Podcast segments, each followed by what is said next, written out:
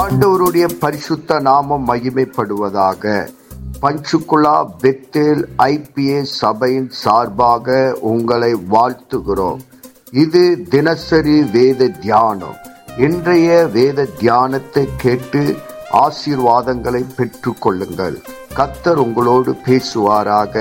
God bless you கர்த்தருக்கு ஸ்தோத்திரம் உண்டாவதாக. இன்றைய தலைப்பு கலாத்தியர் ஆறாவது அதிகாரம். இந்த அதிகாரத்தை நம்ம தியானித்தோமானால் ஒன்னுல இருந்து பத்து வரைக்கும் நம்ம பார்ப்போமானால் சகோதரே ஒருவன் யாதொரு குற்றத்தினால் அகப்பட்டால் ஆவிக்குரியவர்களாகிய நீங்கள் சாந்தமுள்ள ஆவியோடு அப்படிப்பட்டவனை சீர் பொருந்தும் பண்ணுங்கள். நீயும் சோதனைக்கு உட்படாதபடிக்கு உன்னை குறித்து எச்சரிக்கையாயிரு. ஒருவர் பாரத்தை ஒருவர் சுமந்து இப்படியா கிருஷ்ணனுடைய பிரம்மணத்தை நிறைவேற்றுங்கள். ஒருவன் தன் ஒன்றுமில்லாதவனாய் தன்னை ஒரு பொருட்டு என்று எண்ணினால் தன்னைத்தானே வஞ்சிக்கிறவனானவனா?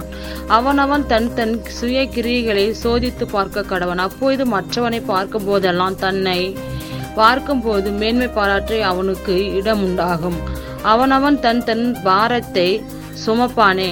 இந்த வசனத்தை என்ன சொல்லுகிறதுனா நம்மளோட ஒரு ஒரு பா பாரத்தை வந்து ஆண்டவர் மட்டும்தான் சுமக்க முடியும். ஏன்னா நம்மளால சுமக்க முடியாது. ஒரு நம்மளுக்கு வந்து வருத்தப்பட்டு பாரம் சுமக்கிறவர்களே என்னிடத்தில் வாருங்கள் உங்களுக்கு இலை பாறுதல் தருவேன் என்று ஆண்டவர் தான் சொல்றார். அப்படின்னா நம்மளுடைய பாரமோ நம்மளுடைய பாவத்திற்கோ எல்லாத்திற்காக ஆண்டவர் சிலுவையிலே அடைய அறையப்பட்டவரா நம்மளுக்காக மறித்து மூன்றாம் நாள் உயிர் உயிர் எழுந்தவராக நம்ம நினைக்கிறவர்களாக இருக்க வேண்டும்.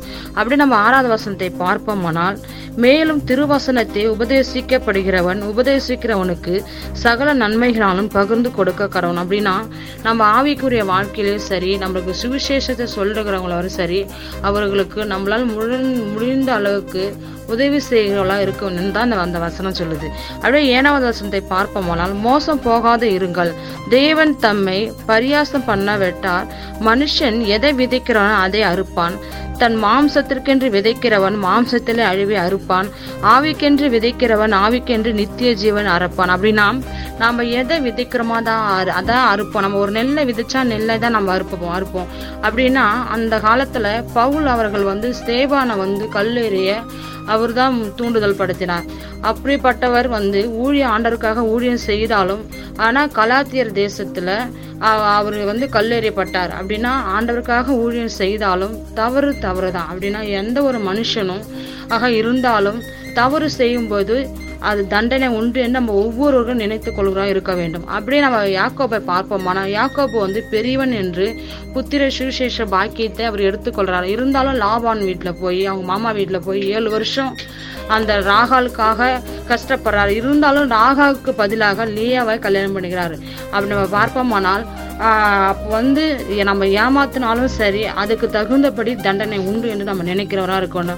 அப்படியே ஒன்பது பத்தை பார்ப்போமானால் நன்மை செய்கிற செய்கிறதில் சோர்ந்து போகாமல் இருப்போமாக. நாம் தளிர்ந்து போகாத இருந்தால் ஏற்ற காலத்தில் அறுப்போம். ஆகிய நமக்கு கிடைக்கும் சமயத்தக்கதா யாவருக்கும் விசேஷமாக சு- சு- விசுவாச குடும்பத்தாருக்கும் நன்மை செய்யக்கூடும் அப்படின்னா நம்ம நன்மை செய்வது சோர்ந்து போகாத இருக்கணுமா? நம்ம வந்து யாராக இருந்தாலும் நன்மை செய்யும்போது போது அதுக்கு தகுந்தபடி தேவன் நம்மளுக்கு பலன் அளிக்கிறவராக இருக்கிறார். இந்த நாட்களையும் கூட நம்ம எதை விதைக்கிறோமோ அதை அறுக்கிறவர்களாக இருக்கிறோம். நம்ம நன்மை செய்கிறவராக இருக்கும்போது தேவன் நம்மளுக்கு அது இரட்டிப்பான நன்மையை தருகிறவராக இருக்கிறார்.